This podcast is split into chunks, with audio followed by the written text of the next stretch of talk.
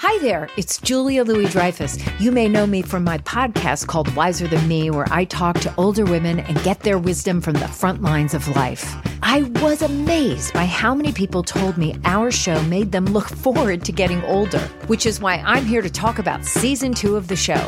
Sally Field, Billie Jean King, Beverly Johnson, Ina Garten, Bonnie Raitt, just to name a few. All hail old women. Wiser Than Me season two is out now from Lemonada Media. This is Merriam Webster's Word of the Day for August 13th. Brought to you by the new Merriam Webster's Advanced Learners English Dictionary, designed for students and teachers of English as a second language. Learn more at learnersdictionary.com. Today's word is depone, spelled D E P O N E. Depone is a verb that means to assert under oath, to testify.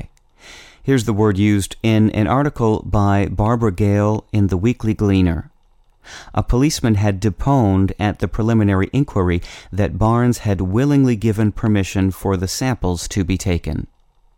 Depone, a word used in Scots law for testify since the 15th century, is perfectly at home in a formal oath, where it is occasionally still used.